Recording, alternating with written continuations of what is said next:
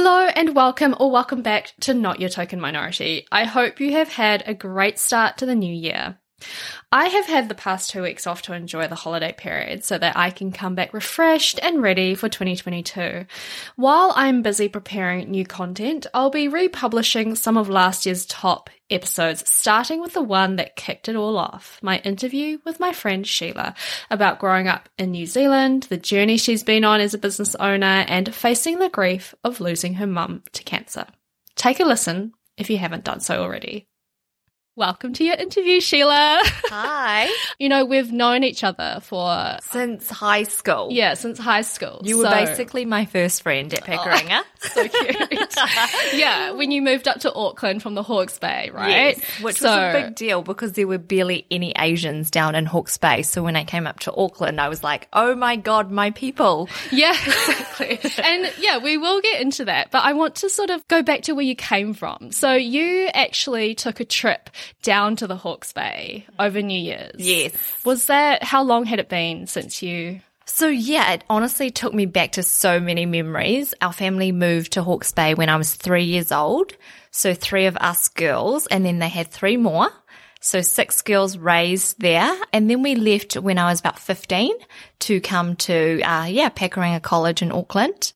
What was it like for you growing up in the Hawke's Bay? I imagine back then, especially, there wouldn't have been any or very few Asian families hmm. there. Yeah, there were no Asian families. We were the token Asians. Oh I swear, we owned the restaurant, you know, the local takeaway. The only Chinese takeaway. Yes, and we were family business and we all worked with our uncles, our cousins, and we did that after school. So it was kind of like a bit embarrassing serving your classmates and while they're having a life and playing and sports and all that stuff and you're there just serving fish and chips or that's it's very humbling. We dressed differently. We could tell that we had different haircuts, you know, because we were so poor. So we had to share everything. All my sisters shared our clothing. You know, we couldn't afford meat in our sandwiches. We couldn't afford little individual pack chips. So mum just bought a whole bunch and like threw some in a lunchbox for you. And they just really tried to blend in as much as possible, but it's just such a different environment. Now I look back, how did they manage not knowing the language, the customs, the culture, and just trying to like raise their kids and survive? What was it like for you and your sisters going to school and growing up in that environment in terms of not having other kids around you who were like you, who looked like you? Mm. Did you experience much discrimination or sort of misunderstandings or teasings from other children? I probably block out a lot of my childhood, but now that I think about it, yes, we were so different and we always tried to stay small. I remember always wanting to fit in and not being just highlighted. I didn't want to be approached or asked any questions because I just felt like I just want to be like everybody else. But yeah, luckily I have my two sisters because we were able to, you know, share things together. So it wasn't like you experienced a lot of name calling. Oh, yes, I did. Okay. yeah, I remember walking home and they would tease you and, you know, say the tr- usual ching chong and all that stuff. so creative. Yes. But back then it was so embarrassing and like shameful and I would cross the road just to get away from these people. But now you look back and it's like, I wish I had the balls to actually defend myself and actually speak up. But you're like just so shy. Um, yeah. And again, your parents don't teach you to stand up for yourself and actually use your voice. How do you think that affected your relationship with your own culture and identity at that time? I think because we had such a big family, you know, we always hung out together. Our four uncles, we had four to six kids each. So all of us hung out in a herd and we always stood out. You knew we were the Asians. Going to McDonald's is a big like party. So I didn't feel embarrassed when we were all together. I think it's when you're more isolated that you feel a lot more lonely. How it shaped me, I guess. Yeah, I'm just so proud of that heritage now. Like I look and I'm like, we're different, but that's what makes us amazing. You know, we have culture, we have the traditions, all that stuff that I'm sorry, not everyone has. They're quite basic. Um, Your favorite phrase. yes.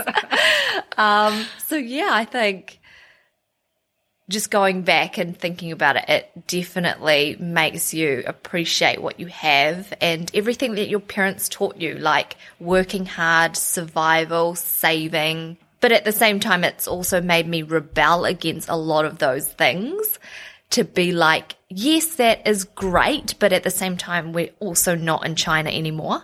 And that's something I've struggled with, like teaching my parents to not have that mentality of being in scarcity and feeling like you're still in China. How did your family come to New Zealand and end up in the Hawke's Bay? Yeah, so obviously my dad comes from a very big family. There's seven boys and one girl, and they couldn't afford for everyone to come over, so they put all their money together and got my youngest uncle to come. And so he came first. He kind of set up working in orchards in Hawke's Bay. I guess that was the place they found, you know, a small town, affordable. So he came and then he saved up, up enough money and he brought my dad over and then another brother and then all the children came along. When was that? It was 30 years ago. We shared one house. There was four adults, seven kids in a four bedroom house.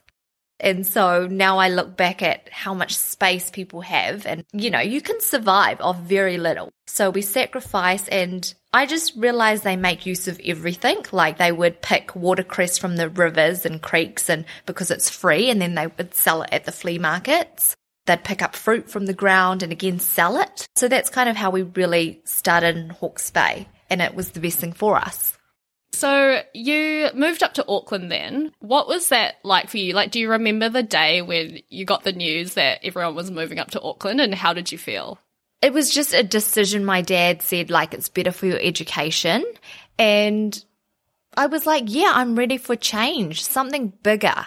I guess I knew I was destined for bigger things. You know, I didn't want to stay in the same takeaways, that lifestyle. My parents went up, set up a house, and that's kind of how it started. And I remember going to Pakuranga College and it wasn't the best time, to be honest, to be starting because everyone already had their friends groups. And I must say, like, everyone was quite snobby. And so me and my sisters ha- hung out at lunchtime. And now I think back, like, imagine if I didn't have my sister there, it would be a lot more lonely. Going back to your takeaway experiences, mm. because I remember almost every time we'd ask you to like hang out on the weekend or whatever, you'd be like, sorry, I'm at the shop. Like, obviously, you learned a lot from those experiences working at the shop, but what was it like for you at the time? Would you say that you have actually taken more away from it than not? Absolutely. Now, obviously, I think it was the best thing for us. At the time, I hated it honestly, it was so draining. We didn't have a life. We always had to roster around working at the shop. But as my mother has passed two years ago now, we got to spend so much time with our parents. And that's something I value so much more than, you know, if we didn't have that shop, we wouldn't have that connection and being able to help our parents and, yeah, see them every day. And just that bond we created is something you'll never get back. Do you think that it was through working at the takeaway shop that you started to develop some of your work ethic and your approach to work that you have now? Yes. For me, it's like work like it's your own. Um, I've always gone into work like this is part of me. I'm not just here to make a paycheck. You know, if you see things that need improving, you freaking implement it. You go the extra mile. You do things with a smile and like good energy. No matter what, no matter if it's working at a fish and chip shop. I've had so many jobs. Every job is a learning. I was a dishwasher, but I freaking loved every part of it because it teaches you something along the way. You take the skills with you for every job. I think especially a lot of people who meet you now, they only know super motivated, passionate Sheila. Yeah. You know, really onto it, super successful, got a million and a half projects going on all over the place. I want to go back to like the Sheila before that because I don't ever remember you like that 100% when you were at school. Yes, this is so true. I was not always this motivated, far from it. I remember in high school being really just coasting through life, not really having a big, clear goal or vision. All I knew is I had to graduate. You know, I was like, that's the next step. Um, and in high school, I played dumb a lot. That was something that it was easy to do. It'd be a bit silly, you know, ask lots of questions, even though, yeah, I just really didn't try because to be honest, I wasn't that smart amongst the rest of the Asians, so I wasn't going to try and be that. um, and I really had to find myself, and being social was probably my thing. So then I went to university and I did a spatial design degree. And to be honest, like I only did it because all my sisters were doing other things. And I was like, we all have to have a different path. You know, we don't all want to be the same in finance, fashion. So I was like, okay, I'll do the interior design thing. And then I got into drinking a lot, which is crazy because people don't see me drink anymore. So we went through the drinking phase, we went through the clubbing phase, failing at university. I was so not motivated. I would sleep in, do no exercise, and then yeah, I went through my first breakup. Yes. so that really put me into a depression. But the question was, what was my goal? yeah. it was literally just to survive. Okay. Um, did you, when you went to university, did you actually want to go to university, or is or is that something that you did because you felt like, oh, you know, that's the next step, or that was definitely because it's the next step.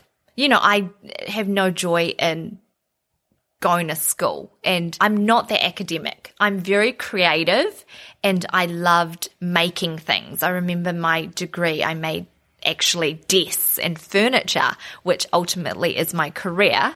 For me, I had very little goals and dreams. It was basically to graduate, get a job, and survive and probably get married and have kids. That was it. I was like, tick all the boxes. I've done my bit as a child, as a daughter. Yay. Let's talk a bit about that. So, between finishing high school to now, can you run me through some, I guess, experiences that you've had which you think have been quite fundamental and life changing yes. for you to bring you to the Sheila that we know today? So, yes, the first thing was my first relationship with a Muslim man. So, that took me about two to three years to recover from because I lost my whole identity. But that's what forced me to make a plan for myself. I was like, oh my God, Sheila, you were supposed to get married and have babies with this man. Now you don't have that. And I made a promise to myself never to depend on a man which I've taken a little bit too far because I haven't depended on a man for the last 10 years. Like ever since that relationship. Yeah, ever since I'm a little bit too focused. so, can I ask you, you mentioned you described him as a Muslim man. What, did his religion really come into play in? Absolutely. Everything was about the religion um, and all the rules. You know, you can't eat meat, you can't drink, all the things that I just was like questioning every decision I made. I can't wear this um, so then I started, I stopped thinking for myself. It wasn't, what does Sheila want to do today? It was literally like, what does this man want me to do? That was a pivotal moment, obviously getting through that and then finding my business partner, um, taking on smart space. There's been so many ups and downs, which is another whole story. Yes, we'll get to that. Um, yeah, so all the people involved in the business, not feeling good enough as a businesswoman, um, and always having to prove myself. And then I opened a cafe, which was an epic fail. Stay um, tuned for that episode because I have so many questions, but way too many for this episode. So we're going to save that for another time. Yes. So the failed cafe, and then obviously my mother was diagnosed with stage four pancreatic cancer.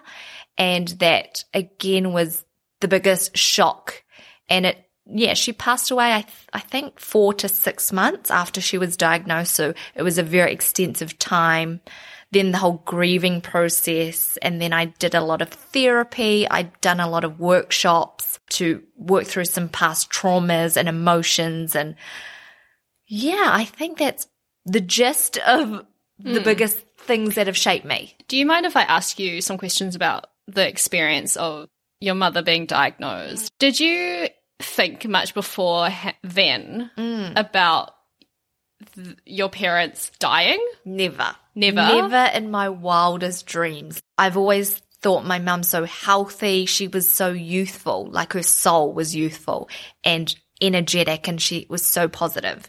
So for me, you know, my father's been through depression. So I thought maybe his health was the one lacking.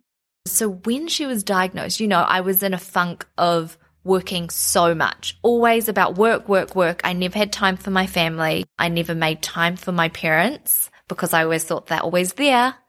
And I remember dad called us crying and was saying, something's wrong with your mother. Like she's lost so much weight. And we're like, dad, stop being dramatic. And I just think how horribly we didn't even take it seriously that her health was deteriorating in front of our eyes. And so we started doing all the work and then we found out over a phone call and they said it's not good. It's stage four and pancreatic is the worst. You don't have long. So then you go into a state of shock. And because there's so many of us, every day was just chaos. It was this information, this treatment, probably a little too much and a lot more overwhelming than we realized. But I think you're just scrambling because you have limited time. But yeah, I thought my parents were invincible. Again, that really just awakened me to what is important. Like I thought having the houses, the cars, the business, none of that shit matters. You can't take that to the grave. What was that journey like for you actually coming to terms with your mother's mortality? I think what I've realized about myself is I don't allow myself to feel. And so it's this constant doing. You know, it's a masculine energy in me. Let's not feel anything. And because it was so painful, we cried our eyes out. I let it all out. And then it was like, okay, Sheila, it's time to like get on with life. And your mother wouldn't want you to be sad. So I poured that into work again. And that's my go to. Let's not think about crying. Let's just go to the gym, go to work. And everyone thought I was robotic. And to an extent, yes, I am. But that's the only way I could survive and cope with it. I don't feel like sitting here talking about how sad I am and, you know, does not help. For me, I also connected spiritually by talking to her, seeing mediums and healers. And that's probably my way of processing it a lot more than my sisters. But yeah, it's been a lot dealing with our father as well. You know, we're not the only ones affected. So trying to comfort him and put him first is also, again, another priority that your emotions get lost along the way. And yeah, I've been through enough counseling and grief work to understand that I'm okay and at least she wasn't in pain for so long. So always seeing the positives. The amazing people that supported me during that time, like I'll never forget. Yeah, it's okay. And she does her best work now. I always like, Mom, I need this, and she'll make it happen. So I'm Nice. like, she actually sees more of my life now. Do you think a lot has changed in your family dynamic? And, you know, I know you guys have dinner every week. Oh. Well, yes, we try. You- okay, you try to have dinner every week. Um, do you think a lot has changed in terms of how you guys relate to each other and the time you spend with each other because of that experience? Yes, and you know something you know and you'll be part of is we do an annual um, sisters retreat. So we celebrate my mum's death anniversary, and we do a weekend away where we just really disconnect from the world and get in tune with ourselves and our feelings and bonding as sisters, which is something that we've lost along the way. And so it's really brought us together in that way and we communicate a lot more. We tell each other like, I love you, which is, it's hard to say. And we spend quality time. We try and do the best for my nieces and nephew and make sure that they're still connected to Pawpaw by visiting her grave and talking about her. So all these things are so much more important. The memories, watching videos. Yeah. And I always remind them mother is within each of us. And so she sacrificed a lot. So I don't want you living a mediocre life. Don't be average. Don't Don't be basic. Yes. like, yeah, and that's probably the biggest reminder for each of us. Going into your professional Yes. journey now, so you weren't always a business owner. Nope. You started at another commercial fit out Yes. firm first. Yep, I was basically like the admin reception, doing the most basic filing. Whew. I learned a lot, to be honest, how not to be a boss. What I realized, I mean, it was two male owners, and as amazing as their business and their brands are, just the way they treat people was not in line with how a boss should be. I worked like it was my own. I changed all the processes. Like I'm all about efficiency. So if I see problems, I'm going to fix it. And that's just the type of person I am. I like processes. I like structure. I, I did it all. There really was no permission. I just did things. And I remember being very ballsy at that time in my life because I was like, this is the right way. And I would speak to anybody. I didn't really care who you were. So I think they knew I was different. I wasn't just going to sit there and wait to be told what to do. And I guess they gave me the freedom to do that, which I totally respect and appreciate about them now.